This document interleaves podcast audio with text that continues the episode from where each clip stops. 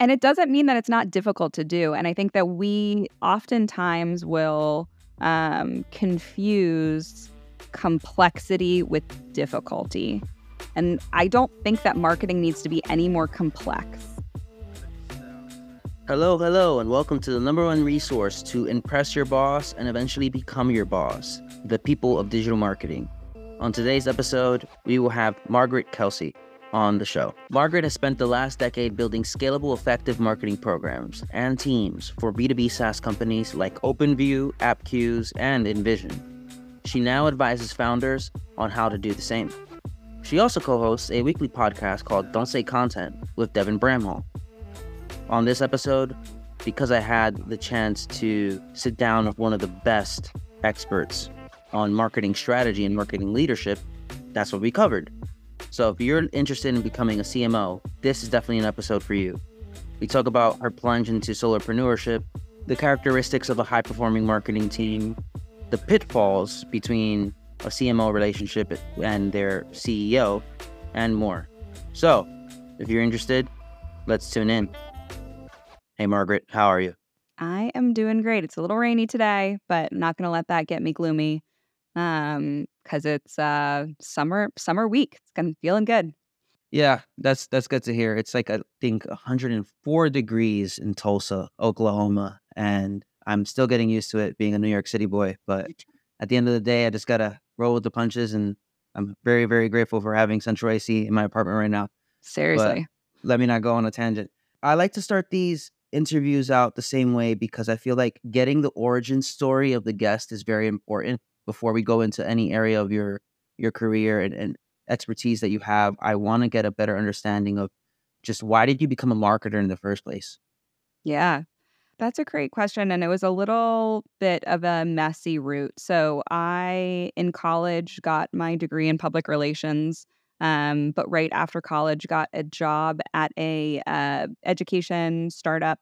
Um, it was really for college kids to be able to do like big crash cram courses before um before exams and so i became their head of marketing right out of college a little bit while i was still in college and then outside of college so i did a little bit of marketing right out of college and then i jumped into some very random jobs. I was a portrait photographer for a few years and then finally made my way back into pr at an agency in Miami where I realized that that's absolutely not what I wanted to do. So it was at that agency in Miami a couple years after I graduated that um, I was looking for my next role. And um, it was right at the beginning that remote was even a thing. Um, and I found a job posting for uh, InVision, and I was able to find somebody that knew somebody that was able to introduce me, and I got a, a soft intro into Clark Valberg, the CEO at the time. So um, that was my first kind of foray into to where I'm at now, which is definitely in this this niche of B2B SaaS uh, marketing. But it took me a couple years after college to really land on that. And throughout your career, I noticed that you you climbed the ladder, so to speak, something that a lot of us are considering as well. But that isn't the default conclusion. And correct me if I'm wrong, will you consider yourself a solopreneur today? Today, yes. Yeah. I, I have a business and it's just myself uh, in the business. I have a podcast with a co host where we are um, kind of exploring other partnership opportunities. But right now, my business, yeah, is just me. What helped you decide to take that leap of faith into starting your own thing? It took a lot of years of building confidence and the fact that I did have a differentiated point of view on marketing and that I did have different ways of leading and directing teams. Um, and so I would take I would say it took it took several years of me building confidence of managing a team and directing a team and starting to build that strategic muscle to say, oh wow, I really do think that I have something valuable to offer that's outside of maybe um, a normal playbook. Um, and then it was uh, candidly there was you know some personal things too. I had a baby at the beginning of the pandemic. I worked, you know, without childcare and uh, came back from maternity leave and and you know the daycares were still closed and so there was a, a lot of new parenthood and being a working mom that um, got me to the point where I was really just ready to explore uh, the variables and isolate the variables of uh, money made, impact had, and hours worked. And the only way that I knew that I could really isolate those in a way that um, I could play around with what enough felt like for each one of those was to to go off on my own and to build my own business. Since whenever you join a company, you kind of start to lock in how many hours you're going to work or how much money you're going to make, and maybe you can play with impact a little bit. But I wanted to make sure that um, I had all of those variables in front of me, and so the the logical conclusion was to go and start my own business. There's a theme that I, I'm noticing in this podcast where two keywords come up from time to time impact and intensity. And I bring up these two words because I'm contemplating for my future whether or not I should become a solopreneur. But I find that there's this challenge on timing because at a certain point, I feel like within the digital marketing space, you kind of need to scrape your knees, get down into the dirt, and really have multiple years of doing something before you could become an expert in it. However, I am seeing some content creators and solopreneurs just get started early on and then document their learning of or their journey of learning, excuse me. What do you what are your thoughts on timing when it comes to making this transition into solopreneur? Should someone have multiple years of experience doing the actual craft before getting started or is there an actual path forward where you can just get started now and document as you're going? Yeah, I think it it depends on um, the productized offering, right? If it's an individual contributor type work, productized offering of I'm going to go do the thing for you, I think it's completely fine to uh, still be learning part of your craft as you're learning that and doing it for multiple clients. If anything, you're going to see um, patterns across different companies and across different industries or whatever your your target market is. I think especially with B2B SaaS right now and venture capital um, backed B2B SaaS, I think that there is uh, going to continue to be a push for those marketing teams to actually scale their own programs with external agencies, but specifically solopreneurs, right? If you think about agencies, um, there tends to be larger overhead. There tends to maybe not be the results that companies want because they feel like they're getting full time hours from that agency, but they're actually kind of getting part time from a bunch of different people.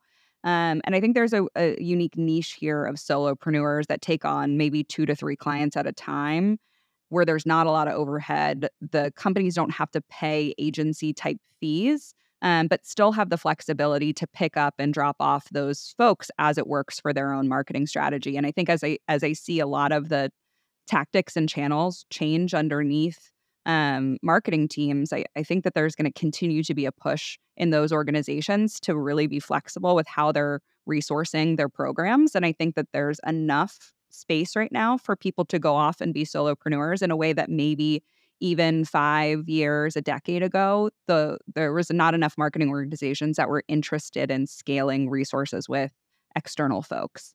Um, it's easier than ever now. We're so much more used to a remote working experience from COVID that I think these teams can kind of absorb those resources a little bit more. So, um, yeah, I, I'm very encouraging of people going off and and um, making sure that they have enough structure underneath them or support system or safety net, whatever it might be, that they can try it for a little bit. Um, but I, I think that industry wise, uh, we haven't we haven't seen peak of like, hey, there's there's not enough work to go around, especially with solopreneurs. And I think agencies are having a little bit of trouble, but I think solopreneurs is a is an interesting place to be right now. Hey there. If you're enjoying this episode and you're a first time listener, why not hit the follow button? My goal with each of these episodes is to introduce a new marketing concept or dive deeper into one so that you can become a better digital marketer. Hopefully, through these episodes, you join me on this journey, the path to CMO. So, I'd love it if you subscribed. Thanks for listening so far. Before we start dissecting what it means to have a high performing marketing team, I feel like this is a great question to ask you. There's imposter syndrome. That topic has been beaten down and discussed multiple times on many different podcasts, but I'm starting to realize that there are a lot of imposters, like legitimate imposters, copycats. Um, shout out to Emily Kramer. She's always being copied. Her diag- diagrams and and posts on LinkedIn, someone's always trying to get credit for her ideas. Um, but I bring this up because I wonder, from your perspective, the listener is new to marketing or they've gotten like two years in and they're trying to figure out who to learn from. What recommendation would you give to them on this sifting through the BS, finding the right experts to follow? How do they just sort through all the people who are just posting, sorting through all the noise to find the right experts?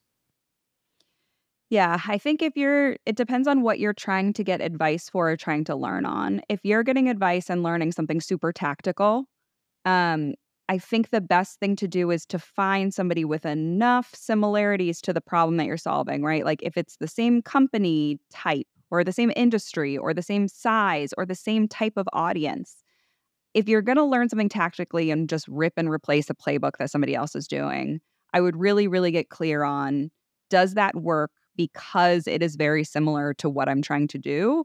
Or am I actually in a completely different industry with a completely different target audience that are using completely different channels and shouldn't actually pay attention over here? So that's the skeptical nature I would say is not enough marketers say it depends. This worked for me because of these variables. It will depend on if it works for you, but here you go. Here's advice on the tactical level. And so I get concerned when people just try to rip and replace like very tactical information. Um, I think if you zoom up and you think marketing strategy, how do I learn to think more strategically? How do I learn um, how to plan and how to goal plan and things like that? I think making sure that you're learning from somebody who has done it before, who has done it successfully before, and also has the same kind of value system that you do. I continue to go back to this, especially on that like strategic level, where I really only want to learn from people that I respect and think that their their share their decision making framework is aligned to my values. Um, and so sometimes it's just diving a little bit deeper into their um, content or into you know their posts and thinking critically of like if I was to do that, would I feel good about the type of marketing programs that I'm running? Is this um, you know is this aligned to my value system? So when I'm thinking like high level strategy and like that sort of things, it's very much shared values. And if I'm thinking tactically, it's is this the right thing for me to even learn tactically based on what I know about my audience and the similarities between what this person is doing at their company versus what I'm doing right now? What are the characteristics of a high performing marketing team? Yeah, high performing organizations, they move quickly.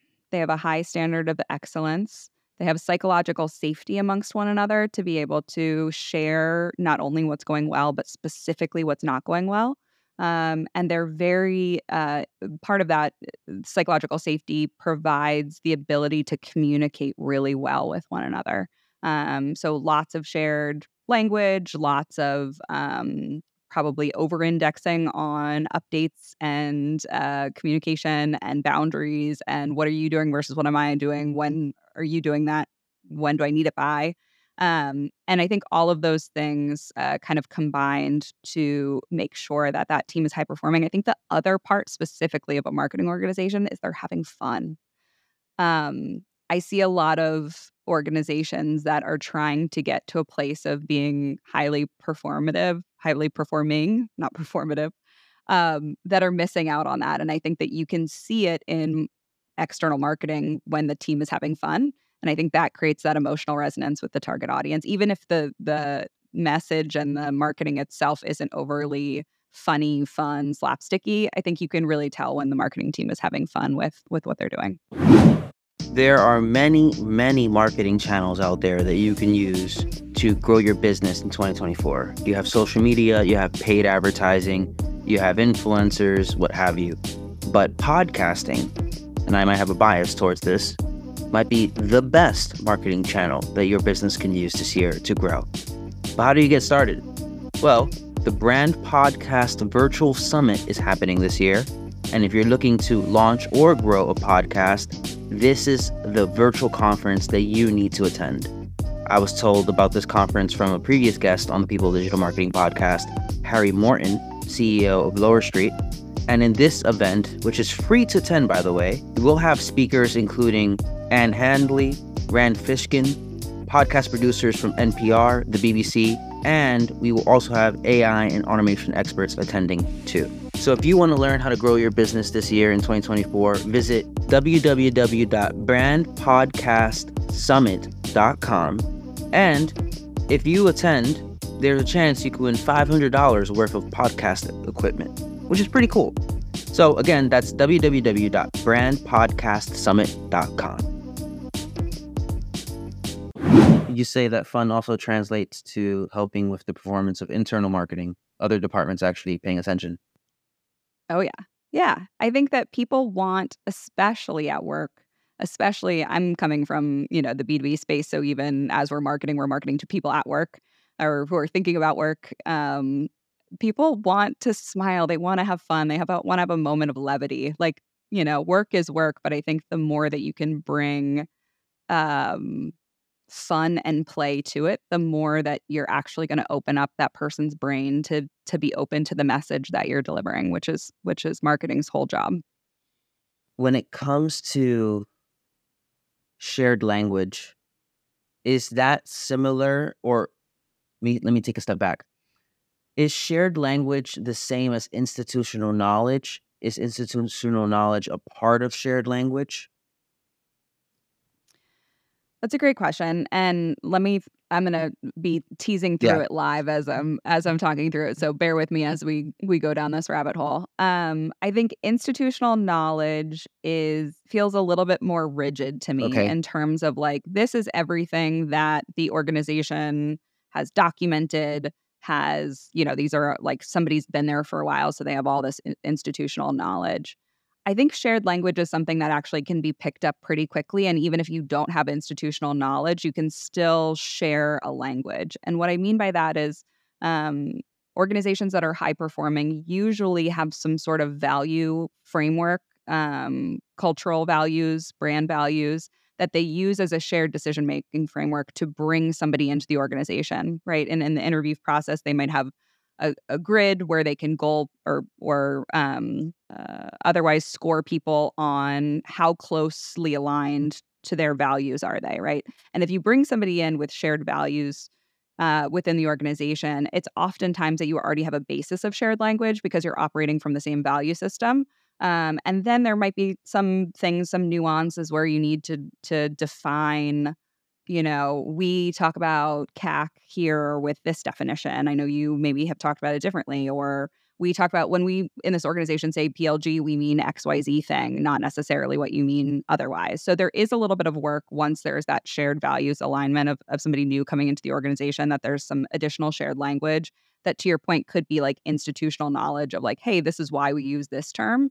But I think of it as encompassing of like not just um not just the words we use and what they mean, but also the way in which we make decisions, right? And I think all of that together can create a really robust shared language where everyone's on the same page. I bring this up because I learned this next question. I'm teeing it up for you um, based on a webinar that you were on on Exit 5, where you mentioned, and correct me if I'm wrong here, that the marketing team supports company strategy and product strategy. And you can't really have a good performing marketing team unless both the marketing leader and the team overall understand what the company strategy and product strategy is. Is that correct? Yeah, absolutely. And should be out ahead of it, right? I think that marketing usually is uh, hopefully working ahead of any business strategy and product strategy changes so that they're laying the foundation for the target audience and the customer base to be ready for those changes and and uh, for those changes to not feel overly thrashy or um, or confusing. Um, and so I think it's a really interesting song and dance for marketing to do, where in fact they need a lot of answers about business strategy and product strategy that, especially in a startup, might not be there yet, or maybe they haven't made those decisions in order to operate six months ahead of the organization in terms of the the messaging and and the channels and and the other changes that they would need to do to support the company and product strategy. Because the listeners are most likely not heads of marketing or VP of marketing, they kind of have a a middleman being that role to understand yeah. both product and company strategy. So for the IC, the entry level, junior level marketer, who's trying to get a better understanding of what's the company strategy, what's the product strategy, so they can aid in supporting it ahead of time. um, what questions should they be asking their boss? Yeah.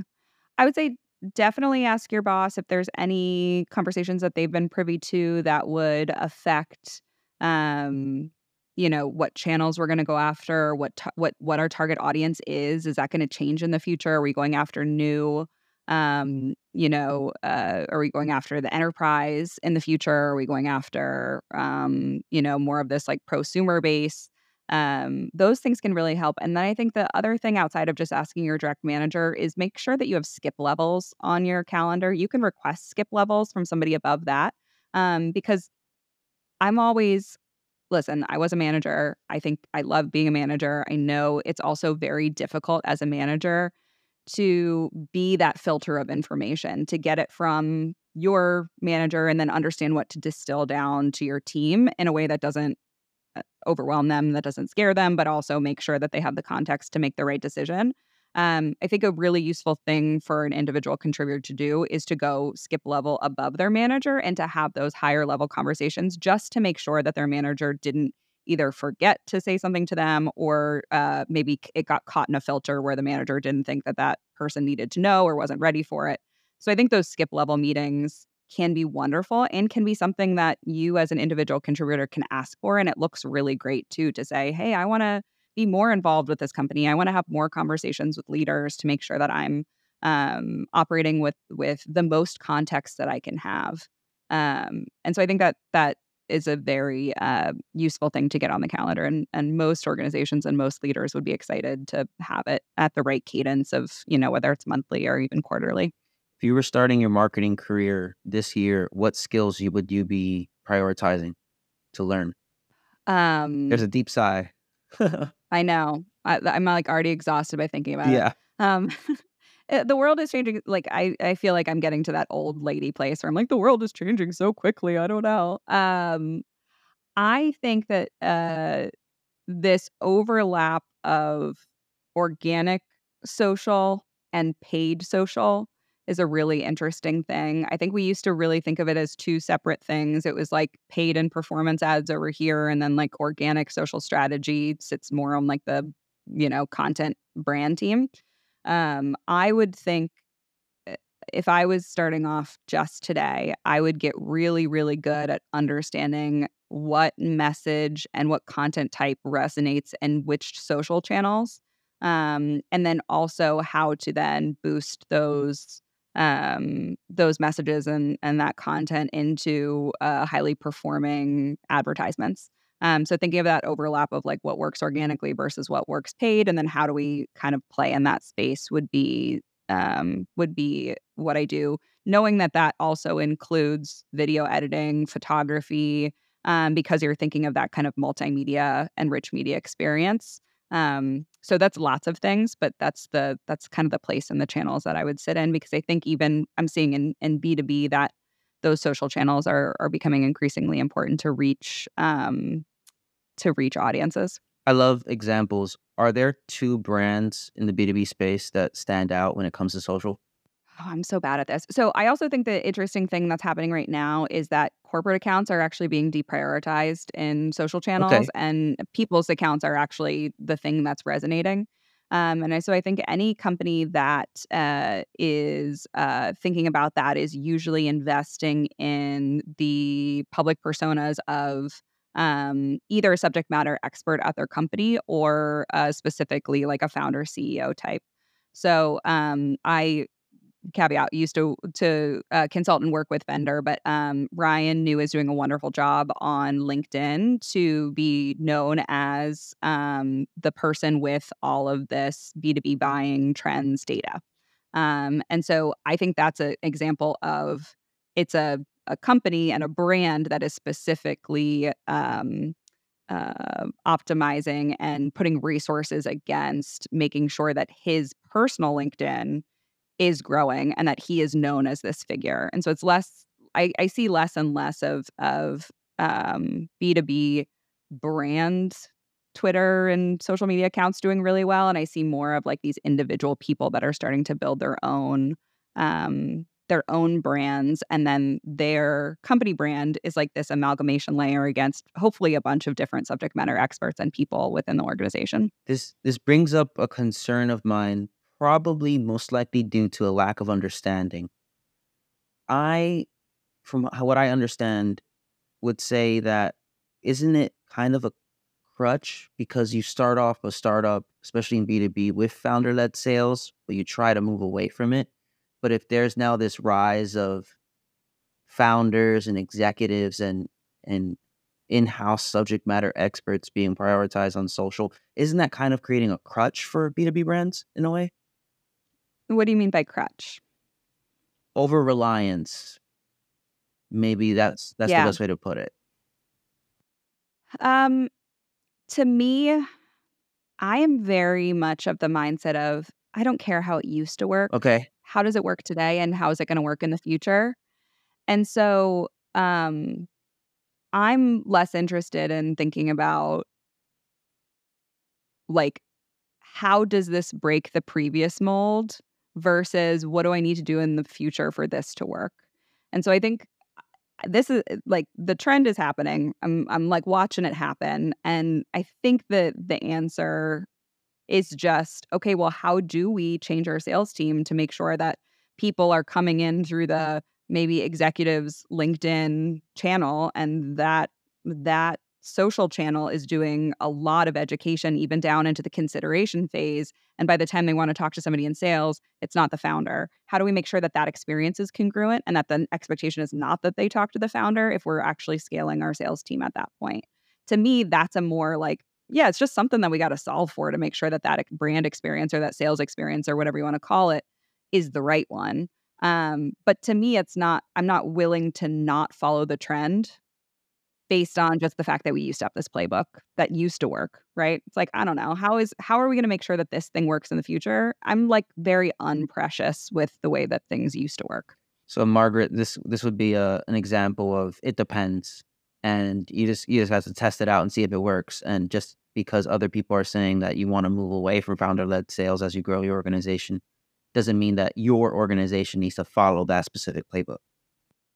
Yeah, and and founder led sales means like, yeah, don't put your like it's great to have your founder not in every single sales call. Doesn't mean that your founder then can't move to founder led marketing, right? Like maybe like marketing is sales at scale, right? It's changing hearts and minds and getting that person to uh, believe in the your product as a solution to their pain point at scale.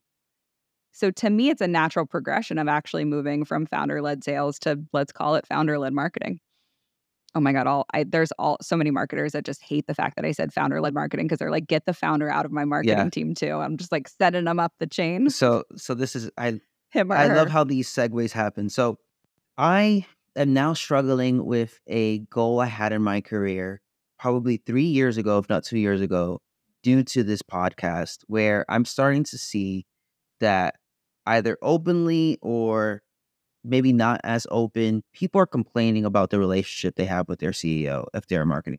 And I always used to think that when you became CMO, you get respect from the executive team, the whole company respects you. You have all these ideas and everyone just says yes. Here's the money.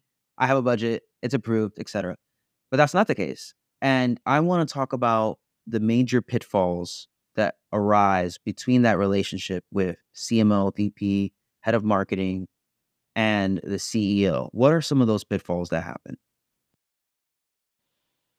On which side? I mean, I could be here all day thinking about it from each side. I think that what I see is that founders and CEOs expect their marketing team to be flexible, their marketing leader to be flexible, um, to really before like be be thinking ahead of of what they're doing right now right? Like a, a strategic marketing leader is thinking about that six month plan that one year plan how the business strategy and the product strategy is going to change it but also be flexible in in terms of if this quarter we have less budget we need to spend less budget and probably have the same amount of impact or more impact right if you're a growing company. Um the the head of marketing is thinking you don't value me if you don't give me the budget that I've either always had or or maybe even more. Um, and then that founder isn't isn't then giving enough context of of why these budget changes are happening or when in the future, what signals they might be able to see in order to reinvest more money in marketing. And so right now on on like in the last couple quarters, that's a big piece of it. It used to be that this relationship was was not great before when there was money flowing. So um, there's also looking back on that in terms of I, there's some issue where I think marketers have shot ourselves in in our own feet by labeling every different thing that we've ever done as a different type of marketing. Right? This is ABM. This is performance marketing. I do social media, but I don't do brand. I do product marketing, but I don't do um, revenue marketing. I don't know. We like have always just put together new types of marketing, and it's very very confusing because those types of marketing also change from company to company. So you could have done ABM at a previous company, but now it's called demand gen. I don't know, right? Like, what are we doing? What are we doing? And so I think part of it is we've made it, we've made the marketing landscape so, so confusing that even me as a marketer has to stop people when they say, oh, I do demand gen. And I say, what do you mean by that? Right? Oh, I'm a product marketer. What are you focusing on right now? You multiply that by somebody who's just not thinking about what do these words mean? And they only think about it in terms of, I'm talking about founders now, they only think about, well, this is how I have heard it talk about, or this is when I Googled it, this is the answer that came up. We're not speaking the same language, right? Like this goes back to shared language and shared understanding. Like marketers and founders are not speaking the same language because marketers have mucked up the language of marketing. And so I think the best thing that we can do to build this relationship back is to come back to this place of a shared language where we really start to inspect what we mean with the words that we're saying. And we really get curious around okay, you're telling me that I can't have this budget for this quarter. Can you explain to me how the the um, company is allocating budget and why and what the if it's a VC backed company with a board, what is the board saying? What does the board need to see?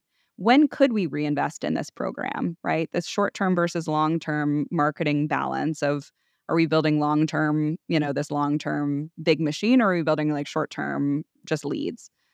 What do we need to see in order to build back into the long term frame? And so I think the more that that heads of marketing can get curious and prompt their founders to share with them what's really going on, and the more that founders can uh, remember that they they do in fact have strategic leaders within marketing that that can handle this type of information right? Um, and the more trust that can get built there then i think most marketers would be fine to get scrappy for a quarter to you know understand how to turn it off and on. Um, but but that shared language needs to be built back up. We tend to make things more complicated than they need to be and before i ask my last two questions i want to get your opinion on this acronym I'm using internally with my team to try and simplify marketing. So I am uh, a member of Reforge, and through my education there, I feel like I've come up with some kind of acronym that helps me better describe what I do, especially to people who have no insight into the marketing team, like engineering, for example. So the marketing team and any marketer is in charge of just four things acquisition, retention, monetization, and advocacy. And acquisition, I think that's the most straightforward thing people understand, which is just getting new customers, top line revenue, bringing in um, as much opportunities as possible. Sales enablement can also be in there. Then there's retention, which is straightforward, keeping customers so that com- com- competitors don't take them away, um, they don't churn. Um, and then there's monetization, so cross selling, upselling, downselling, seeing if there's ways to get them to try new features, even if those features are free, getting them to find more times of value faster. Um, and then there's advocacy, which I kind of like put into its own bucket, where it's like, are they giving positive reviews? Are they giving testimonials? Is their word of mouth growing? Are you a part of the conversation, et cetera, et cetera, et cetera? Would you say that's a great way of simplifying what we do as marketers? Yeah, I actually pull it even back to only okay. two things, which I think we can slot your yeah. things in there um because i think even like monetization people start to again put their own opinions on it. So i i always zoom it up to say marketing is responsible for two things. The first is saturating channels with a consistent message that resonates so you're always staying top of mind with your audience right? Um and with advocacy we can think of like you're even using customers yeah. in that they're place, they're right, an where you can prop it up. So i even would put yeah. advocacy up there and that like saturate channels with a message that resonates Um, and we're not converting even yet. We're like literally just staying top of mind, top of mind, top of mind, hijacking frequency and recency bias. The second part is can you identify signals of readiness and can you get the person to do the thing that you want them to do? Right. And so this is maybe getting into the product, maybe talking to sales, maybe it's a customer and you want them to renew. Um, maybe it's a customer and you want them to try new features, right? Maybe it's a customer and you want them to buy more, you know, features. And fundamentally, if we're just doing those things like saturating channels with a message that resonates and then identifying signals of readiness and get can, we can convert them to do the thing that you want them to do, those are the skill sets that you need to get good at. And then everything else, if you point it towards monetization, if you point it into product usage, if you point it into advocacy, if you point it into customer marketing, if you point it into ABM, if you point it into sales enablement, like all of that stuff that we have now labeled as putting on top of it, that's the, I think, the true distillation of the work that marketers do. Um, and I do agree with you, though. I think the advocacy loop is the important one, which is how much of your converting people who are happy can then you use to actually saturate the channels and get more people to even know about you and that's kind of that flywheel effect of marketing yeah, yeah. it's it's important to simplify it as much as possible because if you can't simplify it you really don't understand it and it doesn't mean that it's not difficult to do and i think that we oftentimes will um, confuse complexity with difficulty and i don't think that marketing needs to be any more complex right? Like we have made it too complex of a thing. I think because people tend to think marketing is easy. And so we're like, no, no, it's really hard. Let me call it a bunch of different, confusing, complex things so you understand what I'm like, that my job is difficult. But what we actually need to do is come back to this uh, realization and understanding internally within your organization that changing people's opinions on something is difficult changing somebody's opinion so much that they change their behavior is really, really difficult. And that's marketing. That's doing that at scale. Salespeople get to go on one phone call and try to change that one person's point of view and get them to do the one thing. We have to then do that on a whole scalable level so that they're so ready when either they get into the product or they talk to sales that it's that much easier for them. So our jobs are difficult, but we don't need to make it complex right? Eh, the, the thing that we're trying to do is actually simple. It's just really hard to do because we're dealing with human beings that are all different and all have different, you know, come from different backgrounds and have different needs and have different pain points at different periods of time and show them differently to us. And um, it's not to say that marketing's not difficult, it just doesn't need to be complex. When it comes to growing in seniority as a marketer, why is it important to think with longer timelines? Yeah, so this is something I see um, both as really important and really challenging to people. So um, when I, I think a lot of people get caught up in the what is a tactic versus what is a strategy thing. And the easiest way for me to think about it is in terms of of time horizons, right? It's like if you're thinking out if you can talk about what you're doing on a year like basis right we are trying to saturate all of these channels right we're trying to saturate this channel and this channel and this channel because we know that our target audience lives there and you know we're doing it with the right message that to me is strategy right because it's like a long enough time scale if you're talking about today i am posting three times on linkedin with these different types of content um, and trying to convert this amount of people like that's tactical so I think what most people do is that they have a hard time jumping into the longer time horizons, which is strategy. Um, and and marketing, as we talked about, is best when it it um, nests underneath company strategy and product strategy, but works ahead of it. And so that song and dance of the time horizon in which you're thinking and working is important as you become the leader and you can actually like change marketing strategy to be effective at their correct time horizons. But most people, because also the tactics of marketing are so visible, you can see the LinkedIn post, you can see the whatever, have a harder time to wrap their brains up into the longer time horizons of what we're trying to build or why we're trying to build it. Um, and I even see that not just on the marketer level, but also uh, as marketing leaders start to talk to founders who maybe don't don't have um, uh, a long history of working with strategic marketing leaders it's the same sort of thing where you have to redirect them up to the right time horizons on hey listen i'm gonna i'm gonna align with you on our quarterly plan goals budget resources but outside of that i need you to let me run with it and if i'm on plan and under budget and on track with my goals you'll be getting a you know an update from me rather than needing you to be in copywriting sessions and in the weeds in terms of like the post that's going out today or the whatever it might be um, but for me, when I think about time horizons, that's me getting people's brain in the right space to talk about tactics and strategy in a way that actually makes sense in their brains, where we're not, again, speaking the wrong language of me saying, hey, that's a strategy, and them thinking about tactics.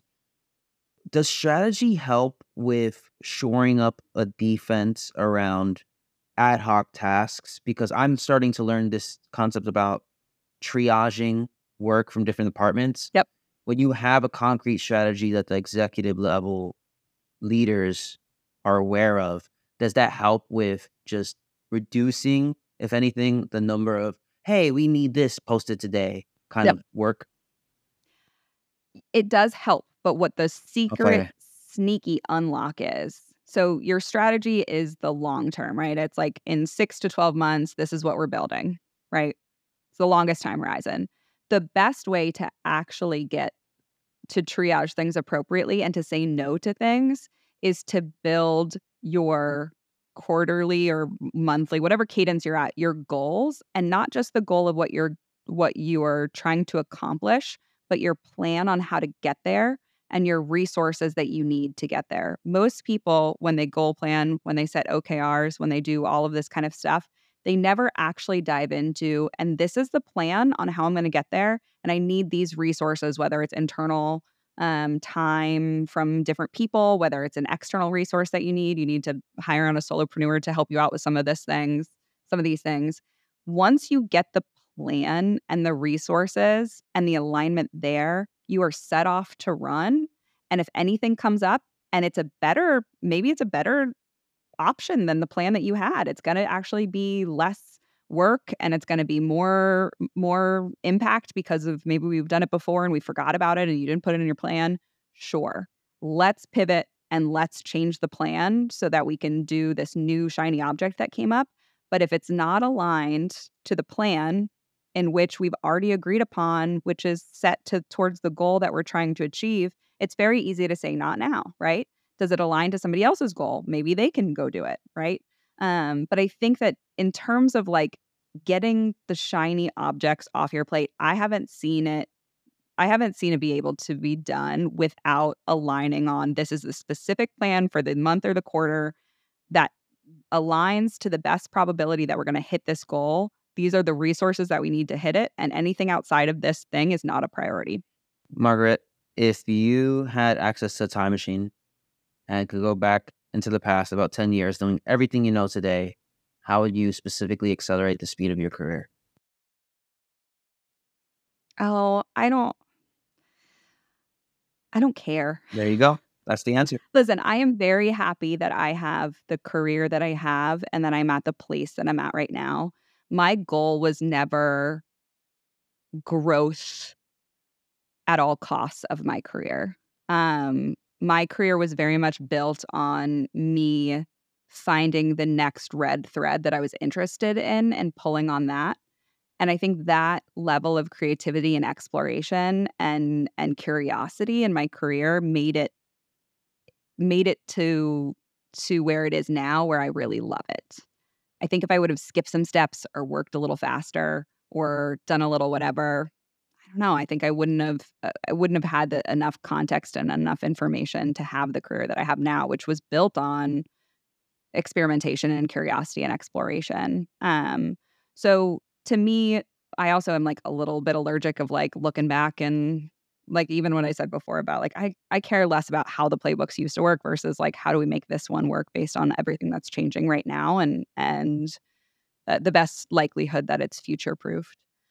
I will say the thing that I now coach against that I have done wrong repeatedly is that I used to almost wait for permission to have the business impact that I knew I needed to have, but was being blocked for whatever reason internally. You know, like maybe I didn't have the right resource or I didn't have right access to the right person or I didn't have a right context to do it. And I used to sit a little bit back and kind of be like him and Ha and be like, oh, it's, you know, stinky that I can't have the business impact that I want to have. Um, and I'm realizing now in my career and in my life, and um, and particularly now that I see it a, a, amongst other marketers, um, that I would I would have loved to have learned that lesson or have had a mentor tell me that at an earlier stage, which is just like go do the thing, go have the business impact, go make sure you're not being an asshole about it, but like go out there and and um, hell or high water do the work that you need to for the organization because the organization will be better for it and you will rarely get in trouble for it. If anything it will just illuminate the the changes that need to happen need to happen organizationally for people to be able to have business impact as well. Um, and i think oftentimes we forget especially if you're in the startup world that it's all made up. And it's like maybe has only been made up with a startup like for a year or two years or three years like it's not this like codified big hierarchical structure that is immovable. It's just people who are just trying to figure it out just like you. So if you need access to somebody or if you need additional context or if you need some resource to to get your job done um just like go get that thing. Go just like have the fire in your belly to just have the business impact that you need to have because that's why you work at the company. There's that analogy where if you're working on a startup, you're building the plane as you're flying it. And I always used to yeah. think that the person in charge of building the plane was the founder or the co founders, but they hired you for a reason. You got to help build a plane, even if it's setting yeah. up all the chairs and the seatbelts. That's your job. Yeah. And you're in charge of it and go and do the thing. You can be like, I really need a seat in order for me to do my job. Yeah. Like go build yourself the seat yep. to then yeah, exactly. The analogy works in that regard too. I used to only think about it as as the programs that I'm building or the or the marketing that I'm building, less about like the the structure and the organization and the culture and that being a piece of what I'm building too. Margaret, if anyone wants to say hello to you online, where can they go to say hi? LinkedIn is is the channel that I am most active in, and then will probably um, respond to the most. Um, so I would say that's a great place to to hang out and chat and before you say bye, um, can you pitch your podcast? What's your podcast about? Oh, sure. Yeah. Podcast is called Don't Say Content. Uh, we will be launching season three the week that Inbound is. So I think it's September. Um, so we're taking a little summer break. We just wrapped up season two. We have a lot of fun doing it. My podcast co-host Devin Bramhall is absolutely wonderful. She used to be the CEO of Animalz and and at companies like Help Scout, and we talk just about uh, high level marketing strategy. Um, uh, we don't get into tactics at all, and we also don't have guests, which is a, a kind of a bizarre thing on a podcast, but uh, the two of us really have fun chatting with one another. And um, I like to say, come for the banter, stay for the marketing strategy. So um, check us out if you want to um, to level up your own brain on marketing strategy and what um, marketing leaders are talking about. I'll put that podcast and your LinkedIn in the show notes. And thanks for your time today. And thanks to you, the listener, for listening to another episode of the People Digital Marketing Podcast. And as always, if this is your first time listening, I just have three simple requests for you. Number one, please subscribe to this podcast if you can. Number two, rate this podcast, ideally four or five stars. And the third thing, the best way for all of us to learn is together. So if you have a coworker in your marketing team who hasn't discovered this podcast, please share it with them. And as always, I hope you have a great week. Thank you. On the next episode of the People Digital Marketing Podcast, episode 143, we will have the head of product marketing at RudderStack. RudderStack is definitely a very important part of uh, startups' tech stack, and we'll be going over how Eric approaches product marketing for such a complicated tool. If you're a product marketer, this is definitely an episode that you want to listen to. And again, if you got up to this point, thanks for listening. See you next week.